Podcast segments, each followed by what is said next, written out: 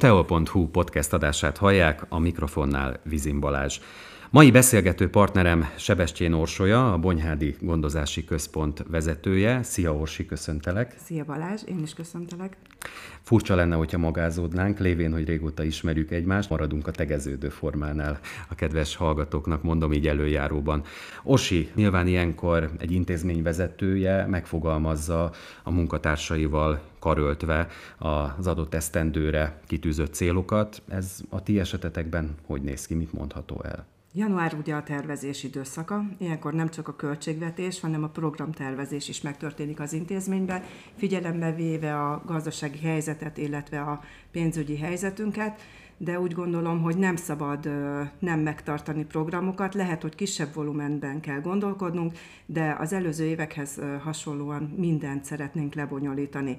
Ugye ilyenkor tervezzük be havonta, hogy mit, mit, mi a célunk, mi legyen az, amit mindenféleképpen szeretnénk elérni, így most a farsang a fő témakörünk, a farsangi mulatság megszervezése, hiszen a hosszú téli hónapok után, még hogyha nem is volt olyan kemény a tél, de azért a, a hideg idő, a szürkeség nagyon befolyásolja minden napokat az időseink számára, illetve nekünk is, mondhatjuk, mert hiszen mi is ezt a világot éljük, velük együtt közösen, hogy a farsang az az első olyan rendezvény, amikor egy kicsit kimozdulhatunk a komfortzónánkból. Erre mind az idősek készülnek, mind mi.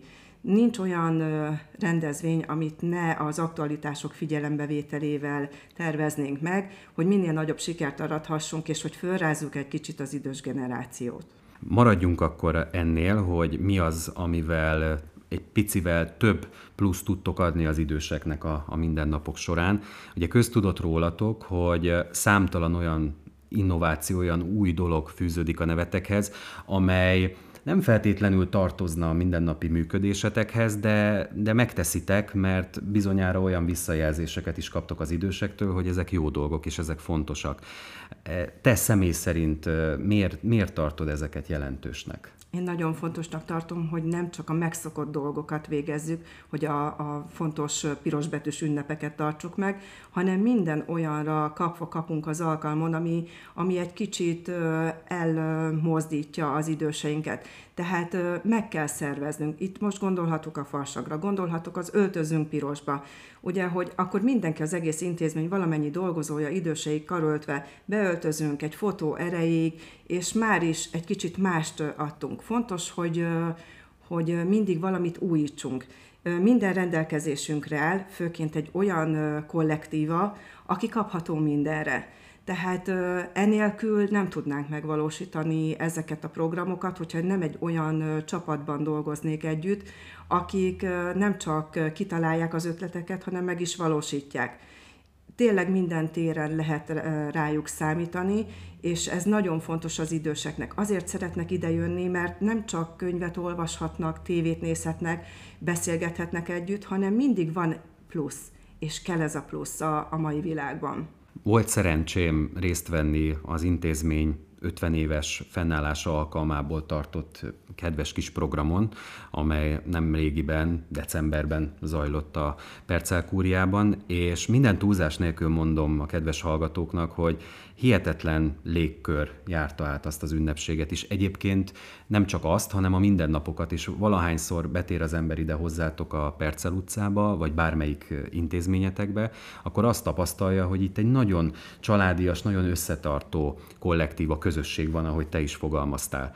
De hogy visszakanyarodjak még az 50 éves jubileumra, ugye egy intézmény életében egy jelentős mérföldkő az 50-es jubileum, ti hogy éltétek ezt meg, illetve mi volt ami számodra, amióta te intézményvezető vagy a, a legkiemelkedőbb esemény, amire igazán büszke vagy? Elsőként ö, oda kanyarodnék vissza, hogy 50 évet megélni egy intézménynek a mai világban szerintem kevesen mondhatják azt, hogy 50 éve léteznek, fent vannak, működnek, és még most is szívvel, lélekkel csinálják. Tehát én nem, nem tudok olyan intézményt így per pillanat mondani neked, aki 50 éve működik, a város szolgálatában az időseknek, a családoknak a rendelkezésére állunk, és ez egy felemelő érzés volt, hogy a testületi tagok, illetve polgármester asszony vezetésével egy olyan volumenű rendezvényt szerveztek meg a kollégáknak, ami előtt csak köszönetet tudok mondani mindenféleképpen, hiszen végre elismerték a munkánkat. A szociális terület mindig az a terület, aki a mostoha gyerek szerepét tölti be a társadalomban, holott nálunk csapódik le minden. Tehát az egészségügyből jövő ellátottak is nálunk maradnak, a családok nálunk vannak, az idősek nálunk vannak.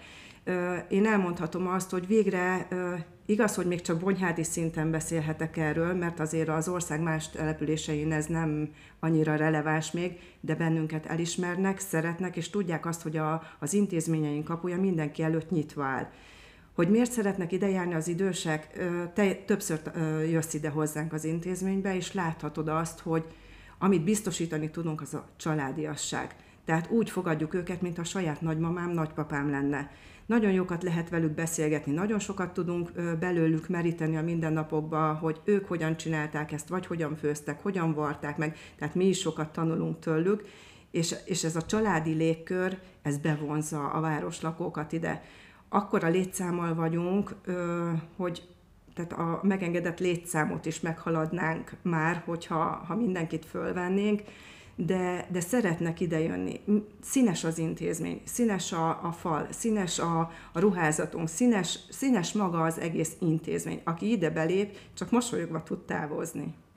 Igen, nagyon diplomatikusan elhallgattad, azt pedig hát, próbáltam belőled kicsalni, hogy mondd el, hogy te egyébként ezen az évfordulón vagy ünnepségen vehetted át a, az év szociális dolgozójának járó Molnár Józsefné díjat, nem alaptalanul nyilván a képviselőtestület és polgármester asszony döntése alapján. Mit jelent számodra ez a díj? Úgy, hogy egyébként a, azt mondjuk el a kedves hallgatóknak, hogy Erzsi néni, a, a, a díj névadója egyébként ezer szállal kötődik az intézményezés és hozzád is. Így van. Erről még most is nehéz beszélni, hiszen amikor megkaphattam ezt a díjat egy olyan szemétől, Molnár Erzsi nénitől, aki intézményünk dolgozója volt, hiszen az idősek otthonát vezette évekig, évtizedekig. A Szociális Bizottság tagja volt, tehát a városban kevés olyan család van, akit az Erzsi ne ismerne. Tehát ez egy hatalmas elismerés a szakmánknak, Nekem, tehát én, aki hat éve vagyok itt az intézményben, és hat év után engem ért ez a megtiszteltetés, hogy én kaphattam meg, ennél nagyobb elismerés szerintem nem, nem kell a mi szakmánkban, a mi területünkön, számunkra, és azt, hogy ezt a kollektívával együtt ünnepelhettük meg Erzsi néni jelenlétében, ez messze menőkig mindent megért, megért számomra. Erzsi néniről tudni kell, hogy napi szinten bejár az intézménybe. Még most is korrigálja a mi feladatunkat. Elmondja a véleményét, elmondja, hogy mi megfelelő, mi volt az ő idejében. Soha nem tolakodóan, mindig segítőkészen és barátságosan áll a rendelkezésünkre, és feldobja a hangulatot. És nem hagyja el magát idős lévén, még ő vásárol be a szomszédainak. Igen, erről ennek hangot is adott ott az ünnepségen is, meg a, a, abban a kisfilmben, ami készült a jeles évfordulóra. Egyébként, ha már Erzsinénél tartunk, akkor te például személy szerint mit tanultál tőle? Vagy mi az a, az a, az a mentalitás, ami, amit, amit átvettél? Mindenféleképpen azt, hogy határozottan kell minden feladat elé állni. Tehát nem lehet, hogy bennünket befolyásoljanak. Lehet, hogy rossz döntést hozok, de akkor is az az én döntésem, és véghez viszem. Legfeljebb tanulunk belőle, hogy nem így kellett volna megoldani, de a határozottság a mi szakmánkban nagyon fontos. Hogyha az ellátott látja, hogy én is bizonytalan vagyok, megingok, akkor ő is még jobban, és nekünk kell a, a, neki adni, felé nyújtani azt a határozottságot, hogy őt ki kihozzuk belőle, az, hogy ő is határozottá váljon. Hogy neki, neki is egy olyan erőt tudjunk biztosítani, amiből ő föl tud emelkedni.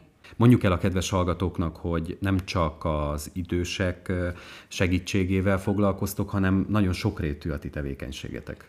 Igen, mi egy integrált intézmény vagyunk, ami azt jelenti, hogy az idős ellátás mellett a családsegítés, a gyermekjóléti központ, a, az iskolai szociális munkások is nálunk végzik a, a szakmai tevékenységet. Így mondhatom, hogy a nullától a végtelenségig való korosztályjal találkozunk és ellátjuk őket. Mik a, a tapasztalatok? Most itt egy picit visszautalnék a, a Covid helyzetre, illetve az abból adódó nehézségekre, a családok, az idősek miként reagálták ezt le, hogy élték meg belülről? Amikor a Covid helyzet kialakult 2019-ben, akkor úgy voltunk, hogy ennél rosszabb már nem jöhet, nem voltunk fölkészülve rá, nem találkoztunk ilyen élethelyzettel, senki, semmelyikünk sem, tehát nem tudtuk, hogy mi vár ránk, de, de a szakmai ajánlásokat figyelembe véve végeztük a munkánkat, így nem került sor bezárásra, nem kellett karanténba vonulnunk. Az idősek nehezebben élték meg, hiszen ö, ő nekik a bezártság érzete, bezártság érzetüket ez nagyon bántotta, hogy a megszokott életvitelüket nem folytathatták. Mi vásároltunk be számukra, ők nem jöttek be, mi látogattuk őket. Tehát egy teljesen más ö, munkamegosztás alapján kellett végezzük a tevékenységet, amihez azonban hozzá lehetett szokni, hisz nem hagytuk magukra, csak változtattunk a, a logisztikánkon, így ugyanolyan ellátást tudtak kapni, mint hogyha ide bejárnának.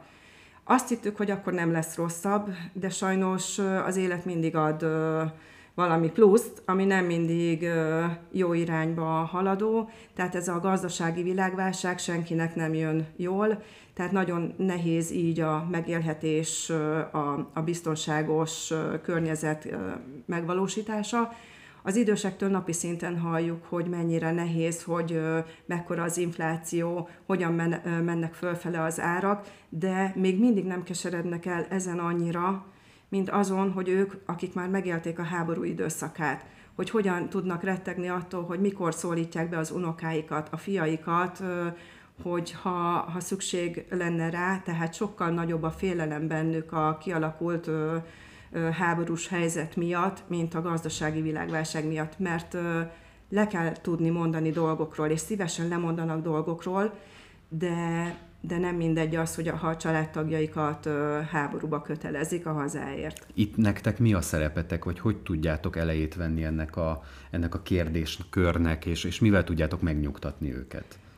amivel saját magunkat is, hogy bízunk benne, hogy jó döntéseket fognak meghozni a szomszéd országok, és befejeződik ez a háború, mert senkinek nem érdekel, hogy ennyi haláleset történjen meg, és egy új világrend alakuljon ki, hiszen a legfontosabb a béke, az, hogy nyugodt körülmények között tudjunk élni, és ezt napi szinten ezt mondogatjuk nekik, hogy nem lehet, tehát vannak döntéshozók, akik azért ezért tenni fognak, hogy ne történjen komolyabb probléma nálunk. Nem tudok szó nélkül elmenni amellett, amit említettél, ahogy ti érzitek, vagy belülről megélitek, hogy a, a szociális területen dolgozók picit mostohának érzi, mostoha gyereknek érzik magukat. Szerinted mi kellene történjen, hogy ez a helyzet változzon, ha egyáltalán ténylegesen így, így van, hogy, hogy, hogy ez hogy ezt máshogy éljétek meg ti is belülről?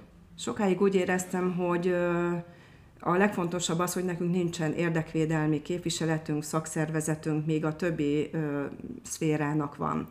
Viszont én ö, úgy gondolom, hogy a szociális területen dolgozóknak a többsége nem azt a célt kívánja folytatni, hogy utcára vonuljunk, hiszen sokkal jobb megalkuvónak lenni, és mi pont arra tettük a, az eskünket, hogy ö, hogy mindent békés körülmények között próbálunk intézni, tehát mi nem fogjuk hallatni a szavunkat, és nagyon fontos az, hogy a szociális területet nem ismerik. Tehát nem tudják, hogy mivel foglalkozunk. Ezért volt az a vágyam, hogy mi egy nyitott intézményé váljunk, hogy jöjjenek be az utcáról, és nézzék meg, hogy mivel foglalkozunk, mert mindaddig, amíg a családok nem tudják, mert nincs szükségük ö, ellátásra, addig nem voltak tisztában azzal, hogy, hogy miért is van a gondozási központ. Amint érdekelté válik egy családban, azt, hogy segítségre szorulnak, megismerik az intézményünket, és akkor jönnek rá arra megdöbbenten, hogy, hogy milyen jó, hogyha ezt korábban ismerték volna, és tudták volna, hogy házi segítségnyújtás létezik, meg van a jelzőrendszeres segítségnyújtás, akkor már rég megtették volna a kezdő lépést ide, és azzal, hogy mi kinyitottuk a város előtt, kitártuk a kapuinkat, hogy jöjjenek be, nézzenek be, fogadjuk a diákokat a közösségi munkavégzésre, a közösségszolgálatot teljesítőknek, hogy megismerjék azt, hogy itt milyen munkavégzés folyik, hogy, hogy hogy jó emberek vannak itt, hogy mi jó cél érdekében dolgozunk. Ez, ez nagyon fontos volt, hogy ezzé váljunk a városban, és én ezt példaértékűnek tartom, és javasolnám minden városnak, hiszen hogyha látják, hogy mit csinálunk, és nyitottak vagyunk, akkor azért könnyebben betérnek ide, hogy nem feszélyezve érzik magukat nálunk az intézmény keretein belül. Mert itt semmi nem ö, kötelező. Itt mindent úgy végezhetnek az idősek, amihez kedvük van. Nem, er, nem erőltetünk senkire semmilyen feladat elvégzését. Mindjárt beszélünk arról is, hogy miként zajlik egy napotok, de azt mondjuk el így előjáróban, hogy most itt a klubszobában beszélgetünk, csak mi ketten vagyunk, de amúgy itt élettel teli a, a, a mindennapok. Bizonyára beszélgetsz társ intézményvezetőkkel, olyan, olyan szakemberekkel, akikkel kapcsolatban álltok itt a környező településeken. Bonyhád egy jó példája, vagy egy jó minta arra, hogy miként lehet egy, egy önkormányzatnak és egy, egy, egy intézménynek így módon együttműködni? Tehát ugye többször említetted a, a fenntartót, meg azt, hogy, hogy óriási segítséget kaptok, de hogy ez a mindennapok során, során miben nyilvánul meg? Én úgy gondolom, és vezetőképzésre járunk, mert ugye kötelező kreditfeladatunk ennek az elvégzése. Ha nem lenne elég dolgotok. Igen, és mivel ilyen helyeken járunk, így tapasztaljuk, hogy hol mi a helyzet. Kevés olyan intézmény van, aki ekkora szabad kezet kap, mint mi. Megvan a megfelelő bizalom a fenntartó és köztünk. Tehát nem tennénk olyat, amivel a gondozási központ hírnevét rombolnánk, vagy hogy kárt okoznánk. Viszont megvan az a, a megfelelő támogatás és támasz a fenntartó részéről, hogy tudják azt, hogy csak olyan feladatot csinálnánk, amivel pozitívum fog érkezni az intézménybe. Ez mindenféle pozitívumként azt arra gondolok, hogy jó hírnevünk van. Hogy akárhol a Facebook oldalunkat, akik követik, és látják, hogy a programjaink milyenek, hogy az a sok boldog arc, ami tapasztalható a, fotókon, tehát, hogy jó cél érdekében tevékenykedünk, és míg máshol esetleg beszabályozott dolgok szerint tevékenykednek, nincs meg az a, a szabadság, nincs meg az a, a fenntartói kontaktus, és ez nagyon hiányzó ellen tud lenni egy jól működő intézményrendszerben. Akkor ez tényleg jó példa itt Bonyhádon, de akkor, ha már említettük a, a mindennapokat, akkor nálatok hogy zajlik? Tehát hogy képzeljék el a kedves hallgatók, hogy a Bonyhádi Gondozási Központban hogy zajlanak a mindennapok? A reggeli munkavégzésünk úgy kezdődik, hogy beszállítják az időseket az intézménybe, és amit én elengedhetetlennek tartok, és ebből nem engedek, hogy minden idős, aki ide betér, reggeliznie kell. Hiszen addig nem szedjük be az aktuális gyógyszerünket, amíg nincs meg a megfelelő élelmiszerbevitel. A lányok, a gondozó lányok minden reggel meleg teával fogadják az időseket. Én úgy gondolom, hogy ha, ha megfelelő ellátást biztosítunk, akkor sokkal könnyebb a napi foglalkozás, a napi munkavégzés. A munkavégzésük abból tevődik össze, a foglalkozások, hogy különböző feladatokat kapnak. Lehet az varrás, lehet az horgolás, lekvárfőzés. Most, hogy a farsang időszakát éljük, minden héten kötelezően egyfajta fánk elkészítése. És ez jól működik, hisz mindenki máshogy csinálja, lehet vitattárgyává tenni. Szokott lenni ilyen? Igen, igen, mindenféleképpen, de a, a végeredmény úgyis jól sikerül, és közösen elfogyasztják, és ez, ez a fontos, hogy a szellemi frissességet megtartsuk, hogy ők csinálják, tehát ne a gondozónő készítse el, és oda készíti a, az idős elé, hanem sokkal nagyobb érdeme van annak, amit ők készítenek el, közösen a csapatnak, és közösen fogyasztják el. Délután hazaszállítást követően pedig már készülünk a következő napokra, hogy mi legyen a következő feladat, mert a legfontosabb, hogy feladatot kapjanak. Ha van feladat, nem érünk rá azon gondolkodni, hogy most itt fáj, vagy most a lábunk fáj, a fejünk fáj, tehát kizökkennek abból, amit otthon a magányukban csak a fájdalomérzetet érzik, itt viszont nincs rá idejük és ez a legfontosabb, hogy ne legyen erre idő, és arra legyen, tehát az az idő, amit itt tart, tartózkodnak velünk, az tartalmas legyen. A tapasztalataink azt mutatják, hogy a fizikális ellátás mellett nagyon fontos a mentális támogatás. Tehát amikor két kedves szót kap a gondozónőtől, meg van annyi ideje, hogy leüljön és egy kicsit beszélgessenek, az már a gyógyulás egyik eszköze. Tehát amikor ö, ö, arról van szó, hogy a gondozónő végighallgatja, hogy ő neki most éppen ö, mi jutott az eszébe, vagy, vagy min gondolkodott, és van kinek elmondania, hiszen mindenki rendelkezik családdal, csak nem mindegy, hogy itt tartózkodik Bonyhádon, vagy az ország másik felében, esetleg külföldön. A telefonos kapcsolattartás is nagyon jó, hiszen foglalkoznak vele, de nem olyan, mint egy személyes kapcsolat. A gondozónők ö, szinte lányaikká váltak az ellátottaknak. Meg tudják beszélni velük a mindennapos problémákat, a bevásárló listán kívül is, hogy, hogy mire van szüksége, és érzik a gondozónők azt, hogy, hogy most pedig ott kell maradnom, és öt perccel tovább ott maradok, hogy végighallgatom, hogy mit szeretne az ellátottam, mert akkor nyugodt szívvel hagyom ott, hogy holnap ugyanolyan helyzetbe fogom találni, mert hogy nem, tehát meghallgatták, és hogy nem, nem lett elutasítva, hogy mert sietnünk kell tovább nagyon fontos, sokszor még öt perc is. Ha nem a hivatást tekintenénk, hanem csak mondjuk az anyagi részét, akkor nyilván sokan itt hagyták volna már ezt a szakmát, de mégis megvan a jól összeszokott csapatotok. Ez az, ami őket is itt tartja? Ez, ez, a, ez a fajta szemlélet, hogy, hogy nekik is szükség van arra, hogy, hogy adjanak magukból és segítsék az időseket? Hat éve vagyok vezető, és én úgy gondolom, hogy akik ide jöttek felvételizni, az első párbeszédünket követően eldöntöttük, hogy tudunk-e együtt dolgozni, vagy sem. Akiben nincs meg az a humánus beállítottság, az az empátia, ami erre a szakmára elengedhetetlen, neki is, a felvételizőnek is, és nekem is hamar lejön, hogy nem erre a szakmára adatot. Hiába diplomás, hiába rendelkezik végzettséggel, hogyha nincs meg benne az a plusz, amire itt szükség van. Ha ezt nem szívvel, lélekkel csinálja valaki, hanem csak munkaként, akkor nem fogja itt megállni a helyét.